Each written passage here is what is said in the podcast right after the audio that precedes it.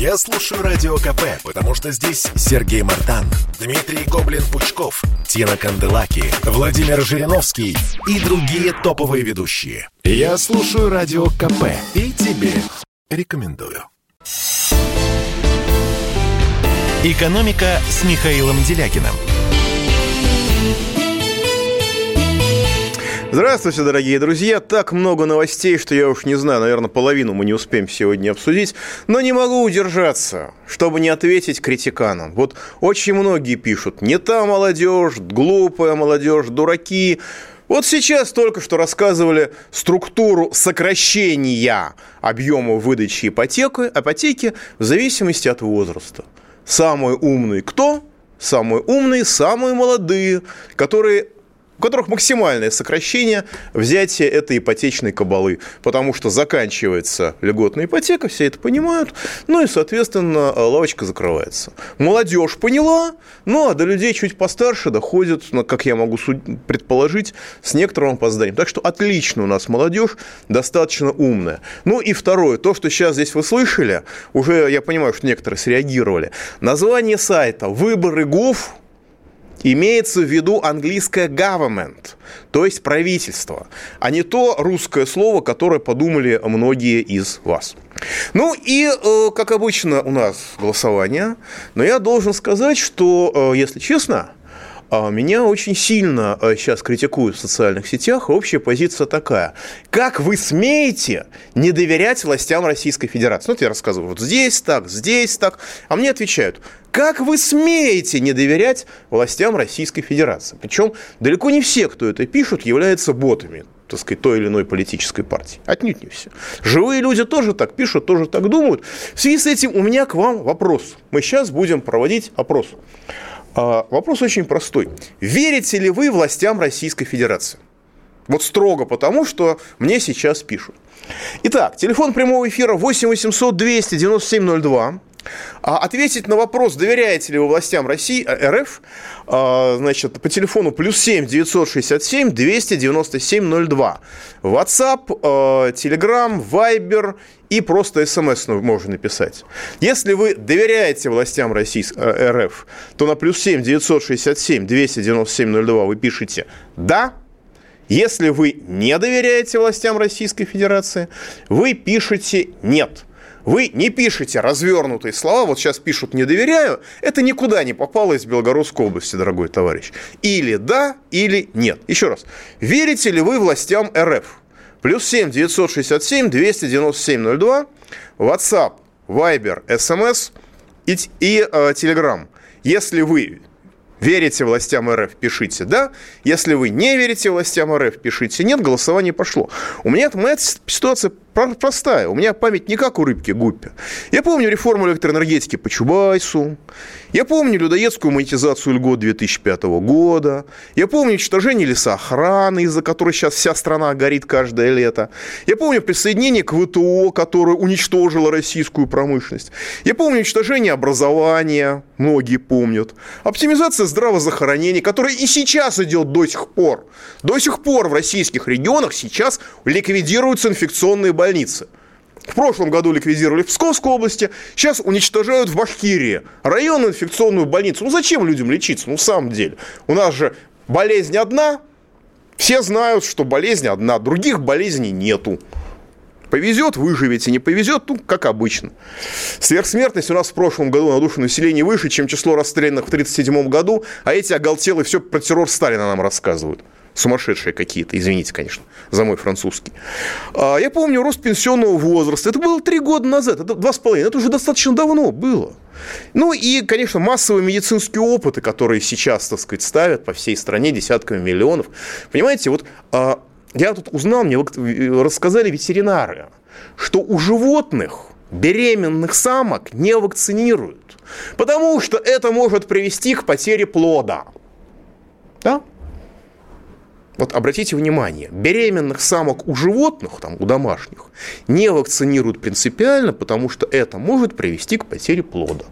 Я не могу сейчас назвать список регионов Российской Федерации, где э, вакцинация беременных идет полным ходом.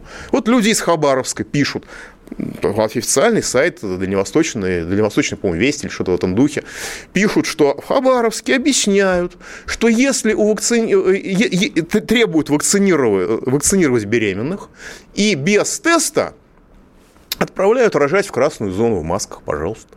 Вот, вот вам, сейчас, понимаете? Вот в эти вот самые дни. И верите ли вы властям РФ? Очень многие верят.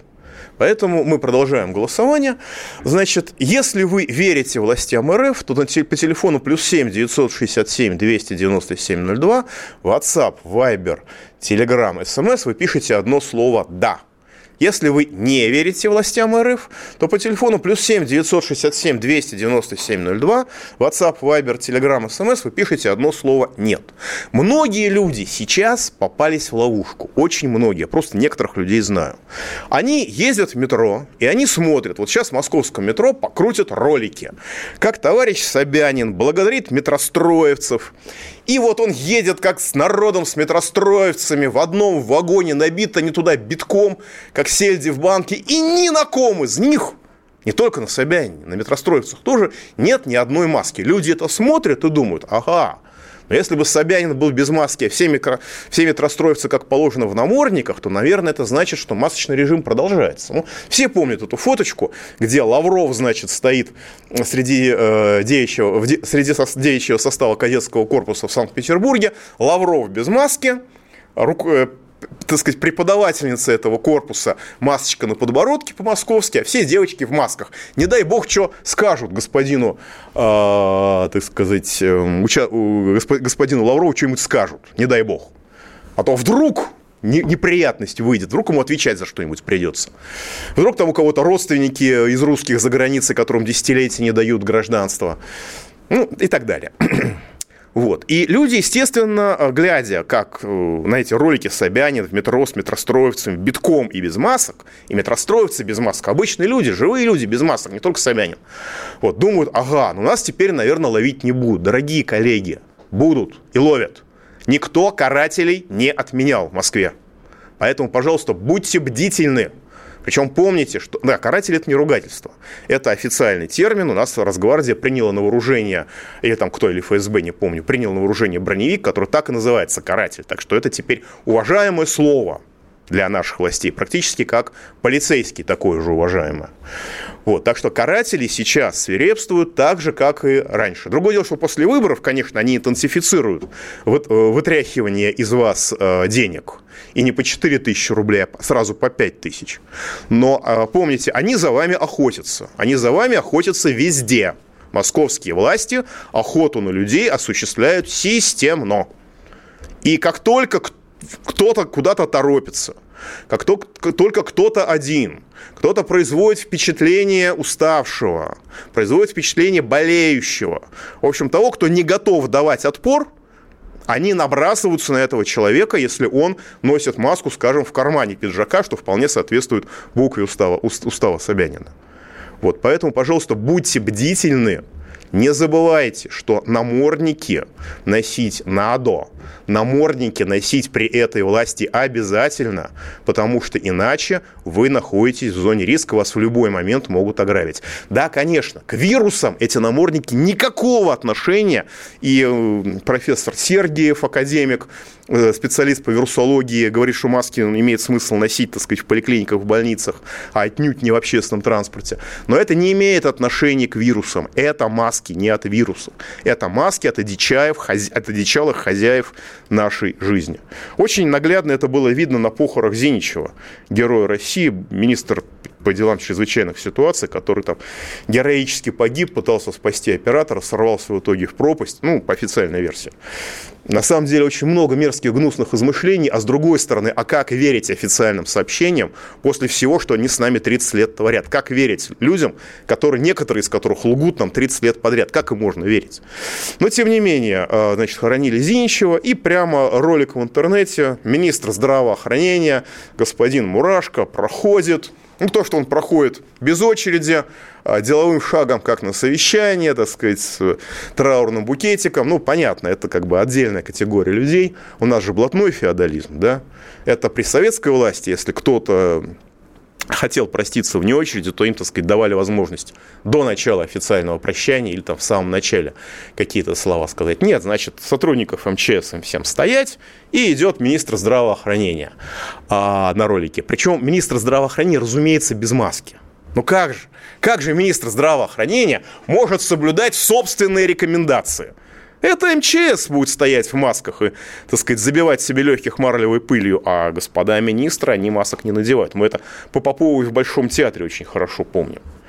Вот. И этот, это, понимаете, это безумие, а, оно набирает скорость прямо сейчас. Ну, скажем, я потерял в YouTube канал 198 тысяч подписчиков. За что я потерял? Почему? Как я его потерял? YouTube счел ложной медицинской информацией официальные заявления министра здравоохранения Мурашко, вице-премьера Голиковой, руковод... Э, руководителя э, это самого глав, как он, позор, глав потребнадзора Поповой, э, сказать, руководителя НИИ Гамалея, там, руководителя лаборатории НИИ Гамалея и так далее. YouTube счел заявление официальных российских лиц ложной медицинской информацией. Понимаете? То есть то, что да, даже YouTube, роботы YouTube считают это, при том, что все эти деятели, они как бы бегут впереди паровоза, сопровождают официальную политику, э, сказать, общезападную, служат э, не только российским фармацевтическим олигархам, но и глобальной фармацевтической фарме. Их сочли ложной медицинской информацией. Я из-за этого пострадал. Пауза будет короткой, не переключайтесь. Шерлок, как вы поняли, что Радио КП лучшее в мире? Это элементарно, Ватсон. Я его слушаю и вам рекомендую. «Экономика» с Михаилом Делякиным – Итак, дорогие друзья, продолжаем голосование. Единственное, я прошу вас писать строго «да» или «нет», потому что если вы пишете «нет» огромными буквами с 10 восклицательными знаками, то я это вижу, а робот воспринимает это как содержательное высказывание, а не участие в голосовании. Итак, верите ли вы властям РФ? Если верите, вы пишите «да» на плюс 7 967 297 02, WhatsApp, Viber, Telegram, SMS. Если вы не верите властям РФ, то на плюс 7 967 297 02 WhatsApp, Viber, Telegram, SS вы пишете «нет». Ну, а я продолжаю. Вот э, у нас реально возникают совершенно безумные ситуации, когда задаю, возникает резонный вопрос, а где полиция? Ну, скажем, вот обошел сейчас все э, телеграммы, соцсети, ролик а, значит, сняты якобы в Москве, а, ну, где-то в России, что, значит, идут автобусы пассажирские, вдруг они останавливаются, вытряхивают пассажиров, водителя с объяснением, что нам надо помолиться, а вы пошли вон отсюда, мы здесь хозяева. Такой, э, в, Моск... в ближнем Подмосковье шариатские патрули, которые уже просто терроризируют местных жителей. Об этом тоже сообщение. Возникает вопрос, куда смотрит полиция? И вот приходит ответ, куда смотрят так называемые правоохранительные органы Российской Федерации. Они занимаются, как, насколько можно судить, уже, уже начали заниматься вакцинным террором. Вот в Псковской области, в том самом Псковской области, где закрыли а, районную инфекционную больницу, лишив людей медицинской помощи, в этом самой области живут люди, молодая семья, без детей, без детей как я понимаю, фермеры, а, занимаются сельским хозяйством, ну, и выкладывают ролики в YouTube о своем, так сказать, житье-бытие немудрящем. Заболели коронавирусом, переломались тяжело. Ну, пришлось заниматься сельским хозяйством, поэтому там достаточно быстро пришлось вставать, чем-то заниматься. Ну, рассказывают о своей жизни, говорят все как есть, и, значит, допуск... допустили такую фразу, а надо ли вакцинироваться? Да нет, ну мы же только что переболели, значит, у нас антитела высокие, ну зачем нам вакцинироваться? И к ним приезжает полиция разбираться по поводу я уж не знаю, так сказать, что им ставит в вину, но это теперь у нас обсуждать свою жизнь, если это противоречит интересам совершенно одичалой фармацевтической олигархии, это теперь получается на грани преступления или уже преступление. Вот чем занимаются, прости господи, правоохранительные органы. И это э, вызывает просто безумный шок.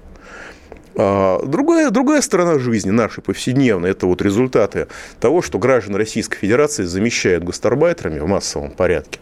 Тут говорят, вот строительному комплексу России, э, Москвы не хватает 200 тысяч гастарбайтеров.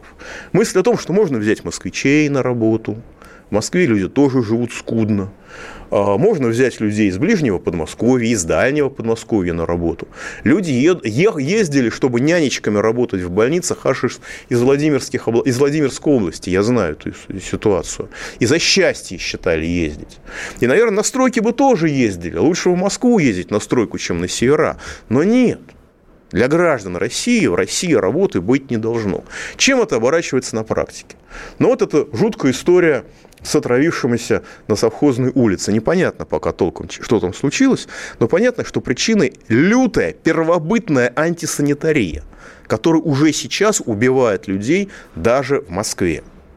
Ну так простите, а вот у меня близкие, близкая семья была вынуждена прекратить, от, прекратить заказывать еду. Они очень любили один японский сетевой ресторан. Не тот, который обвиняли в ЛГБТ-пропаганде, а другой очень распространенный. Но у них э, им доставили такую еду, что, э, так сказать, ребенок э, от этой еды отведав болел недели две. Очень тяжело. Очень тяжело. И других причин, кроме этой еды, в общем, особо не было. То есть эта антисанитария уже нас убивает. Строят человейники. Да, мы все переживаем перегрузка дорог, перегрузка электросетей. Самое страшное не это. Страшно даже не то, что эти человейники втыкают без геофизики, то есть где-то их втыкают, как в Очаково, на места, где, судя по всему, химическое оружие было захоронено, то есть там будет масса неожиданных, так сказать, симптомов для врачей через некоторое время. Ну, надеюсь, что обойдется, но такая угроза реальна. Где-то они будут проваливаться в карстовые пустоты через некоторое время. Но страшно другое, что они перегружают канализационные линии И канализационные системы. И мне рассказывают и про юг Москвы, и про юго-восток Москвы, даже про благополучнейшее Строгино. Рассказывают, как перегружены эти самые канализационные станции и как периодически невозможно дышать в городе Москва. Вот на прошлой неделе я рассказывал про женщину, которая живет с ребенком на Войковском, район, Московский район Войковская. У нее, значит, два месяца она пытается умолить местный жилищник, жилищник, чтобы они, значит, ей батареи подсоединили. Потому что у, них, у нее батарея в ненадлежащем состоянии, их всех зальет кипятком, когда э, включат отопление. Им говорят, да, да, да, да, да. Им два месяца рассказывают сказки. Сидят чиновнички и пасуют бумажки друг от другу. И жилищник говорит, мы к вам обязательно придем, сидите, ждите. Не приходит. И так длится два месяца. На прошлой неделе опять то же самое. Им сказали, вы знаете, мы к вам придем, ждем, ждите. И не пришли, потому что это первобытное сознание рассматривает Москву как Москвабад. И, соответственно, на москвичей смотрят, вы кто такие, почему вы отсюда еще не уехали? Из Душанбе уехали, из Ташкента уехали, из Баку уехали. Почему вы из Москвы-Абада до сих пор не уехали? Что вы здесь делаете? По-другому такую государственную политику объяснить крайне сложно. Вот сейчас я сижу, радио «Комсомольская правда». Роскошный, феерический, великолепный ну, не могу сказать, человек, прекрасное офисное здание. В одном из, так сказать, мест, которыми Москва по праву гордится, на севере Москвы сделали такой очаг современной архитектуры. Я думаю, архитекторы получили огромные премии, все замечательно, все прекрасно. И руки я мою, извините за подробность, в туалете, а вода холодная. И мне сегодня объяснили, в чем проблема. Оказывается, месяц назад возникли проблемы с горячей водой – и оказалось, что это прекрасные небоскребы, восхитительные, офисные, наверное, очень дорогие, они не принадлежат ни к одному району Москвы. Ни один район Москвабада, ни одна управа не хочет признавать эти дома, которые построены, проданы, сданы в аренду, своими. Поэтому никаких работ власти Москвы здесь, в «Комсомольской правде», оказывать не, выполнять не собираются. И месяц нет горячей воды. И это нормально. Это будни Москвабада, понимаете? Хотя, конечно, я думаю, что если бы такое случилось где-нибудь в Узбекистане, то, в общем-то, всех местных начальников уже давным-давно бы наказали. Но это в Узбекистане. А здесь, а, где политика совершенно другая, более первобытная, чем в Средней Азии, здесь это норма жизни, и по-другому не будет. Потому что, а, как бы, на нас с вами здесь смотрят как на людей, которые мешают олигархам зарабатывать деньги. А, ну и вот еще одна замечательная новость. А, агентство, информационное агентство «Рядовка» или там портал «Рядовка» сообщает о массовых отказах москвичам по регистрации на электронное голосование на выборах. А я знаю много людей, которые зарегистрировались. Официально зарегистрировалась 1,8 миллиона человек. Но я порадовался за одну из партий. Как я понимаю, как бы она как бы получит от этого основную выгоду, это моя гипотеза. Но дело не в этом. Дело не в этом. Дело в том, что люди там зарегистрировались в самом начале процедуры регистрации, и сейчас им залпово стали приходить отказы. В силу того, что ой, а мы не можем вас идентифицировать. При этом люди зарегистрированы и на госуслугах, и на всех этих московских порталах. Везде они зарегистрированы, везде они идентифицированы, везде все у них аутентично. Всем они пользуются, всеми услугами, там у некоторых даже цифровой подписью. А вот зарегистрироваться им лишают их этого права на электронное голосование. С формулировочкой «Ой, а мы не можем вас идентифицировать» или там другая подобная фраза. Гипотез на самом деле три.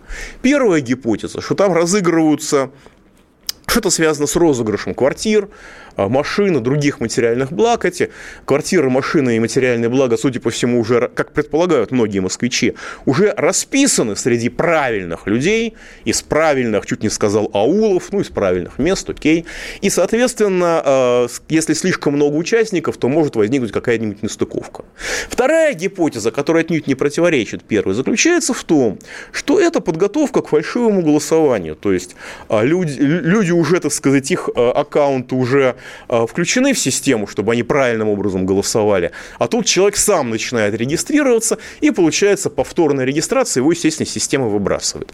Ну и третий вариант, который лично мне, в отличие от рядовки, кажется наиболее правдоподобным, но не факт, что он покажется правдоподобным еще кому-то, кроме меня, заключается в том, что это обычный сбой системы. Мы же помним, какой лютый бардак творился при введении всех этих QR-кодов, как все эти данные отправлялись напрямую то ли в Израиль, то ли в Германию, то ли еще куда-то, как все это вообще ломалось и было вообще непонятно что. И нарушало все законы о цифровой безопасности. Мы же это хорошо помним.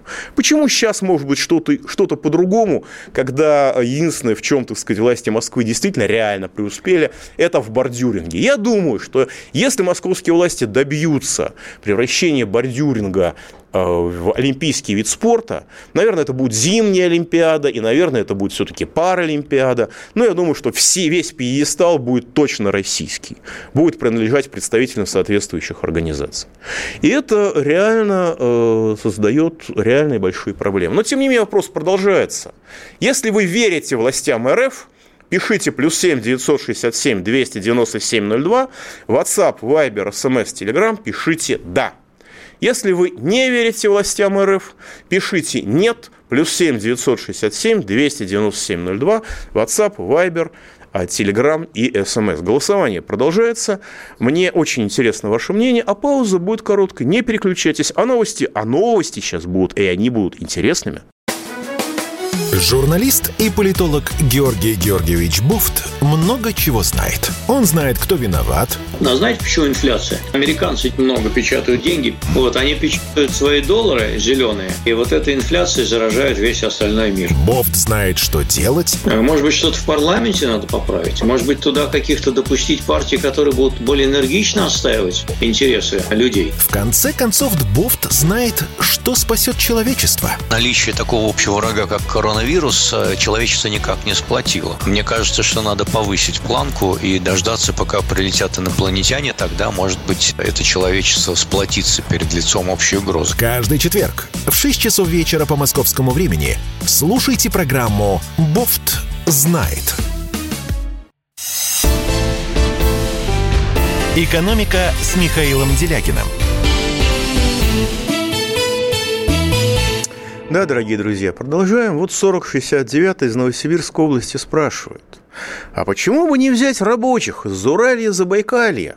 Учитывая так называемую зарплату дома, они с удовольствием поедут работать на зарплату мигрантов в ваш Москвабад. И сам себе человек абсолютно правильно отвечает. Но ведь они, не, они же не будут отдавать, бог знает, какую часть своей типа зарплаты в виде взятки. Абсолютно правильно. Понимаете, причина этого механизма изгнания граждан Российской Федерации из России, вообще из жизни. Почему гражданство не дают людям русской культуры и так далее? А, причина очень проста.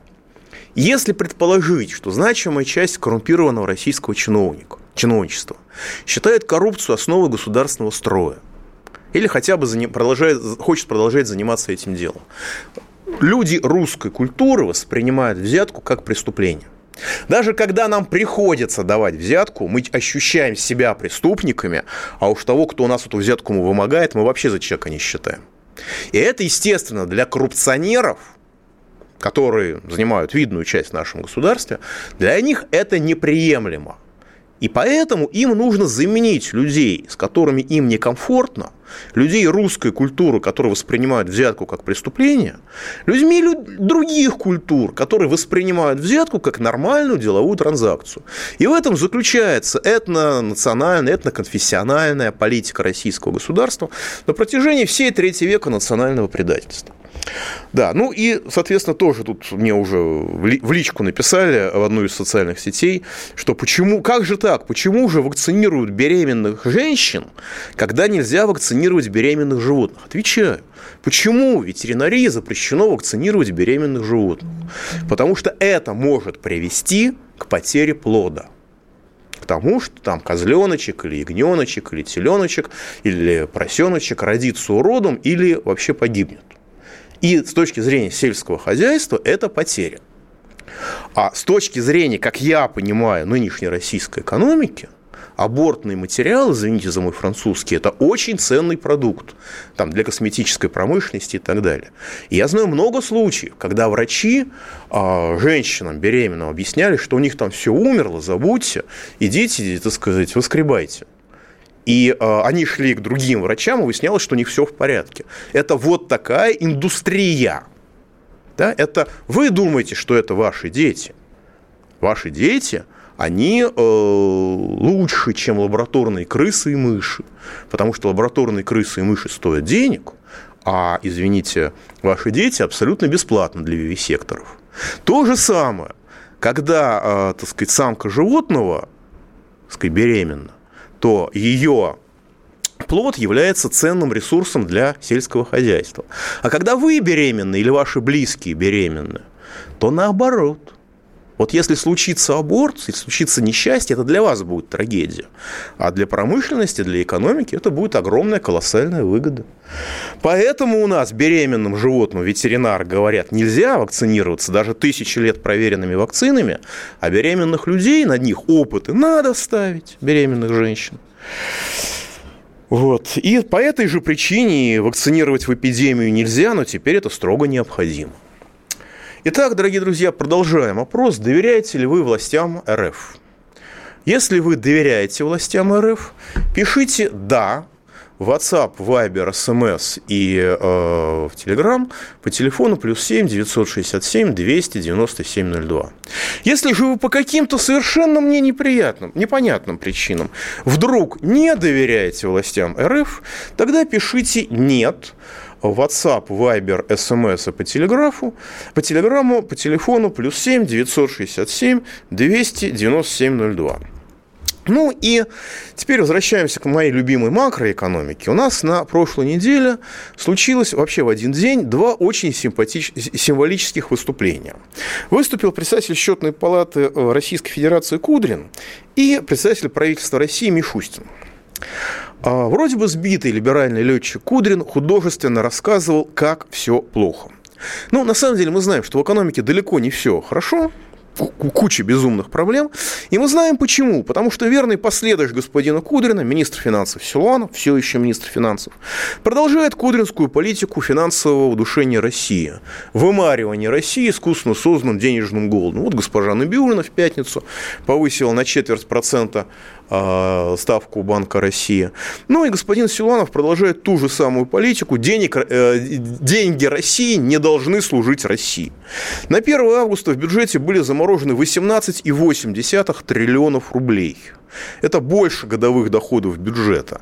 Напомню, когда Медведев заявлял свое «денег нет, но вы держитесь», президент Медведев, я имею в виду не спортсмена и не медика, тогда было только 7,3 триллионов. Сейчас вышла статистика в пятницу, и по состоянию на 1 сентября неиспользуемые остатки средств на счетах федерального бюджета 17,9 триллионов рублей. Ну, потому что 800 с лишним миллиардов э, выделены на, как я понимаю, там прямо написано, передано в внебюджетные фонды, то есть это деньги на то, чтобы раздать э, пенсионерам по 10 тысяч рублей. Вот. Но мы понимаем, зачем Кудрин рассказывает, как все плохо, и он этого не скрывает. Ему и, точнее, либералам, которые за ним стоят, судя по всему, очень хочется украсть недоворованное и продолжить приватизацию. И Кудрин продолжает размовлять про приватизацию, рассказывать нам, что вот самое главное, это то, что народу что-то может принадлежать в этой стране, это самое плохое. Нужно все окончательно отобрать у народа, чтобы, упаси Боже, ничего не служило, никакая собственность не служила России. Но примеры, которые Кудрин приводит для иллюстрации того, что как у нас все плохо, как-то слишком ярко свидетельствуют о том, что либералы, вообще говоря, выпали из реальности. Я не могу прямо так сказать, что они какие-то глупые. Нет, они просто выпали в реальности. Он приводит, например, в качестве иллюстрации того, как все плохо, двукратное сокращение авиаперевозок пассажиров. Ну да, действительно, сокращение перевозок авиапассажиров есть. Только, знаете, не в два раза по сравнению с докоронавирусными временами, а на 20%. То есть, понимаете, вот такое ощущение, что товарищ Кудрин, который возглавляет счетную палату, не умеет пользоваться калькулятором. А во-вторых, в первую очередь, это происходит за счет международных ограничений, ограничений международных авиарейсов. Вот это вот точно не про российскую экономику. Это как бы не только наша проблема. Ну и в-третьих, самое главное, а что за бредовый показатель? Если уж судить по экономи- об экономике, по транспорту, по натуральным показателям, это подход правильный, это ханинский подход, то по грузообороту, есть такой Гиршицикович Ханин, величайший из живущих ныне российских экономистов, он считает по натуральным показателям. Ну вот если берем грузооборот. В первом полугодии по сравнению с 2019 годом спад грузооборота составил 1,1%. По-хорошему этим надо гордиться, учитывая состояние нашей экономики. А автоперевозки, автомобильные, как наиболее мобильные, кстати говоря, в сегодняшних реалиях, наиболее связанные с потреблением населения, вообще выросли на 4%, несмотря на все платоны, несмотря на все проблемы. Это опять-таки повод для радости.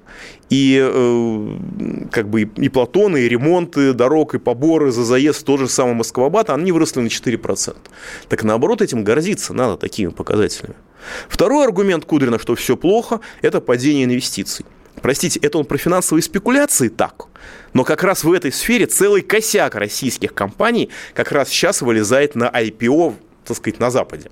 А, можно над этим посмеиваться, можно говорить расчеты плохие, можно говорить расчеты хорошие, но, простите, огромный выход российских компаний на IPO. В реальном секторе про рост человейников и про рост сдачи жилья чуть не на 30% Кудрин, конечно, не слышал. Но есть официальная статистика, которой Кудрин, кстати, как чиновник обязан, по крайней мере, ей верить. Официальная статистика показывает рост инвестиций более чем на 5%. Это второй квартал этого года ко второму кварталу 2019 года. Так и хочется спросить, товарищ Кудрин вообще о чем говорит? Стоит ли на следующем каком-нибудь экономическом форуме ждать рассказов Кудрина о сталинском терроре на основе рассказов его бабушки? Мне тут пришлось такое выслушивать от одного очень пожилого либерала, который, так сказать, собрал людей для обсуждения реальных насущных проблем современности, а в итоге стал рассказывать, как ему его бабушка рассказывала про сталинский террор. Других актуальных вещей у либералов нету. Но, естественно, товарищ Кудрин эти рассказы будет использовать в качестве научного обоснования приватизации. И вот на фоне этого выморочного либерального бреда абсолютно четкое выступление Мишустина. Понятно что, понятно как, понятно о чем. На основе моей любимой цифровизации собираются проводить переход к долгосрочному планированию. Да, конечно, это долгосрочное планирование будет не госплановским, но сейчас времена другие, извините, экономика другая. Она уже не индустриальная, она уже информационная и цифровая. И попытка даже нынешнего перехода к долгосрочному планированию уже сейчас ощутимо повысила устойчивость экономики. Потому что действительно негативные последствия коронабесия на порядок меньше того, что должно было быть. И когда я стал влезать в детали, а что это случилось? А почему? Потери, да, большие, страшные, болезненные, чудовищные, но не те, какие должны быть. Выясняется, что государство пытается заниматься долгосрочным планированием, у него довольно много получается. Государство обеспечило рост инвестиций. Официальный ВВП вернулся на докоронавирусный уровень, а произошел рост поступлений в бюджет. Обеспечивается прозрачность национальных целей развития. Деньги выделяются не по привычке, а на конкретные цели. Можно их оспаривать, но это уже сейчас позволяет обеспечить эффективность бюджетных расходов, повысить инвестиции почти ну, более чем в полтора раза, с 1,6 до почти 3 триллионов рублей. Разработана десятилетняя стратегия развития финансовой системы, которая сопрягает возможности современных технологий, так называемый финтех, национальные цели развития и ожидания общества. То есть то, что говорит Мишусин, четко, системно, понятно. Есть к чему придраться, есть что оспаривать, но есть что обсуждать. Мишустин на фоне Кудрина – это стратегия на фоне запутанного котятами клубка шерсти. Это настоящее против прошлого. И, понимаете, контраст абсолютно разителен и совершенно разная стилистика, совершенно разный стиль. И это мне подсказывает, что Кудрин, наверное, уже никуда никогда не вернется. Пауза будет короткой в семье и без меня, как говорится. Но, тем не менее, я вот э, олицетворяю собой, ну пусть кривенько, но образ будущего России. Единственный человек, который может зажигательно рассказывать про банковский сектор и потребительскую корзину – рок-звезда от мира экономики Никита Кричевский. Плачу за всех! Он разбирается в мировых трендах, строит прогнозы и знает, что надо делать. Не слушайте вы людей, которые выучили несколько экономических э, фраз, терминов, и теперь ими щеголяют направо и налево. Наблатыкаются, понимаете, инфо-цыгане всякие, потом говорят, а давайте будем рот повышать, а давайте будем минимальный размер пенсии повышать. По средам в 6 часов вечера по московскому времени слушайте «Экономику» с Никитой Кричевским на радио «Комсомольская правда» а, умные экономисты, да что там, себя даже не побоюсь, сидят на радио «Комсомольская правда». «Экономика» с Михаилом Делякиным. Итак, дорогие друзья, подводим итоги нашего голосования. А, у нас довольно много людей участвовало в голосовании «Доверяете ли вы власти?» 184 а, человека – 12 из них власти доверяют, 7%.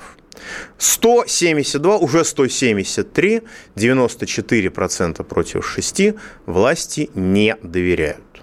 Это ваш ваше мнение, это ваше оценочное суждение, это ваше отношение к властям Российской Федерации. Да, продолжает расти количество людей, которые не доверяют, э, количество людей, которые доверяют, остается на месте, но соотношение 6% доверяют, под 200 человек принял участие, для нашей так сказать, нынешней системы это много, 94% не доверяет. Мне кажется, это довольно значимым и характерным, когда вам объявят результаты э, выборов, пожалуйста, соотнесите так сказать, то, что вы сейчас услышали, с тем, что вы услышите тогда. Да, вот уже 176 человек не доверяет, но все равно 94 против 6%. Совершенно потрясающие новости пришли из э, Новороссийской области. Полицейский отобрал у задержанного деньги, а расплатился ими за выпивку и закуску, а потом оказалось, что эти деньги поддельные. Лейтенант полиции признался, вот тут уж действительно, конечно, не милиция, здесь именно полиция. Лейтенант полиции признался, что похитил деньги у мужчины, задержанного в Новороссийске за административное правонарушение. Полицейский, в кавычках, изъял у него 30 тысяч рублей. 25 тысяч уже потратил за, на выпивку и закуску. Неплохо погулял гражданин-лейтенант. Лейтенант клялся, что не знал, что это были фальшивки. Но это действительно, потому что если э, использование фальшивых денег, это, по-моему, лет 7 лишения свободы, а вот если это просто банальный грабеж, грабеж, пусть даже с использованием служебного положения, то могут, наверное, просто и пальчиком погрозить. Тем не менее, назначена служебная проверка – Причем официально сообщается, что если вина сотрудника подтвердится, то он будет уволен из органов и понесет наказание в установленном законом порядке. А его руководители будут привлечены прямо аж к строгой дисциплинарной ответственности. Ну, хорошая новость в том, что он не уволился за день до задержания, как, в общем, принято с, с, с преступниками, когда очень часто, очень, подро... очень много сообщают, когда полицейский совершил какое-то преступление, а потом выясняется, что он, оказывается, за день до преступления его уволили из органов. Очень хороши комментарии. То есть он признался, но не факт, что он виноват. На самом деле да, потому что признание не есть э, доказательство вины. Это средневековая норма, она у нас короткое время действовала в 1937 году и, в общем, не действовала ни до, ни после этого. И слава богу. Следующий комментарий. Обобрать терпилу – это не вина, а доблесть. Ему отвечают, как можно? Этой фразой вы ставите доблестные внутренние органы, на самом деле органы внутренних дел, на одну ступеньку с бессовестными рукоганами. Ну и человек отвечает, да, признаю, это я погорячилась и незаслуженно обидела уркаганов. Следующий комментарий. Но он же не настоящие деньги изъял. Он же наверняка проводил оперативную разработку фальшивомонетчика. Просто обошелся с вещдоком слегка халатно. Тут, похоже, речь не о нарушении закона, а о неполном служебном соответствии. Не смог определить, что деньги фальшивые. Но действительно, ограбление задержанного – это всего лишь, ну, почти действовал по инструкции. Как так? И не поделился. Вытащит его. Он же изъял у задержанного фальшивки, потом перепутал. Нет злого умысла, нет и преступления. На эту тему с коллегой возник спор. Он утверждает, что полицейского не привлекут за фальсификацию чужих средств, потому что деньги, за конфискацию чужих средств, потому что средства фальшивые. А я говорю, что не привлекут, потому что он полицейский. Кто нас рассудит? Ну, в общем, Таким образом, лейтенант полиции, ну, люди предполагают, лейтенант полиции невиновен, ему полагается компенсация за моральные страдания, а мужчина, у которого он изъял фальшивые деньги, должен был привлечен к уголовной ответственности за хранение и сбыт фальшивых денег. Ну, на самом деле, если, скажем, человека задерживают с фальшивыми деньгами, даже если он не пытается этими деньгами расплатиться, это очень большие проблемы, как правило. Так что здесь все-таки проблема больше не у лейтенанта-грабителя, ну, ограбил, полиция, господи, органы внутренних дел, прости, господи, да еще и на югах. Вот. А вот человек, который с фальшивыми деньгами попался, вот у него проблемы. Новости из Забайкальского края. Там, значит, губернатор в процессе, как я понимаю, избирательной кампании решил отреагировать на многочисленные письма граждан и лично убедился в том, что маршрутка по одному из маршрутов города Читы действительно таки не ходит. Пообещал принять меры. Вся Чита весело смеется, потому что там много таких маршрутов, как я понимаю. И э, губернатор не обращал до этого никакого внимания на нужды граждан. Это тот самый губернатор Осипов, которому, когда, когда понадобилось слетать в служебную командировку, он просто выгнал людей из э, обычного самолета рейсового и полетел сам один, а людей сняли с рейса. И более того, за это он не пострадал. Как-то была наказана авиакомпания, которая этот беспредел допустила, а у самого господина Осипа все восхитительно. И его персонал еще нагло лгал журналистам, просто специально дозванивался, лгал, что этого не было, это все клевета.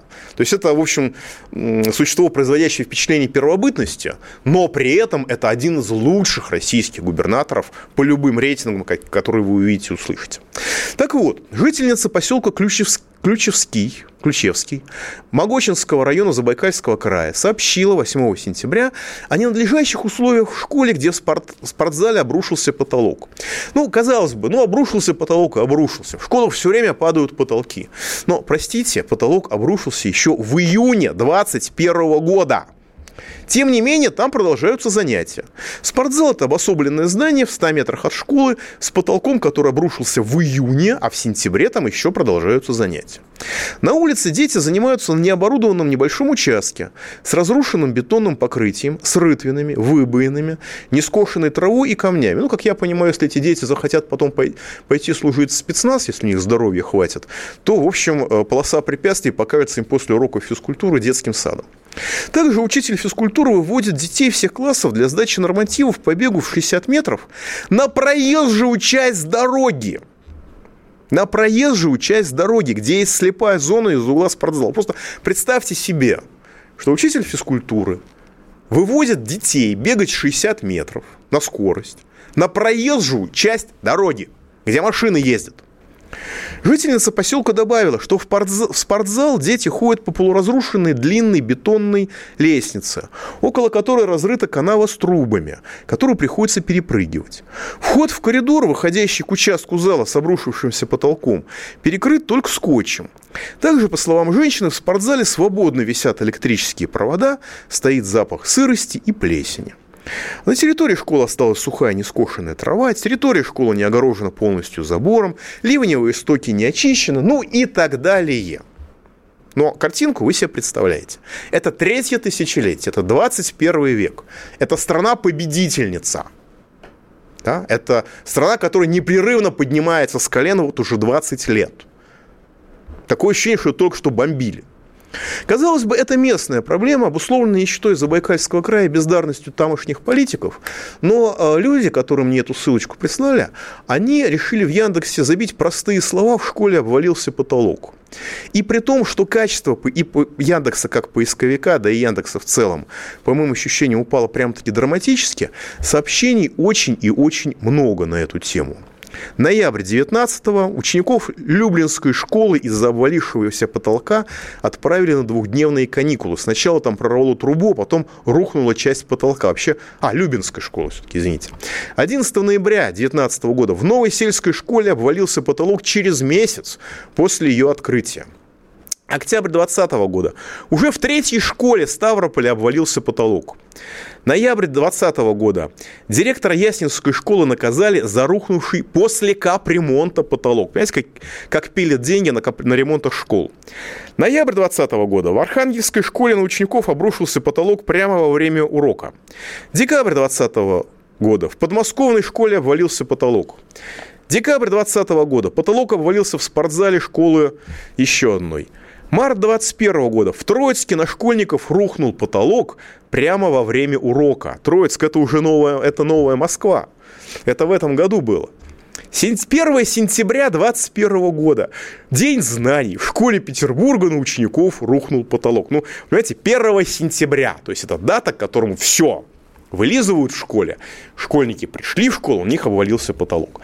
20 апреля 2021 года в одной из школ Армавира обвалился потолок, и это перечень я бы продолжал зачитывать еще бы долго-долго-долго-долго. То есть, понимаете, какая ситуация? Это разрушение страны.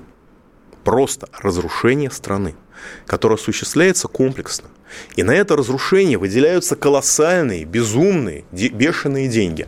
Вот пишет 69-76, просто не умеют делать потолки. Оформил бы я вас по статье за разжигание ненависти к трудолюбивым соотечественникам.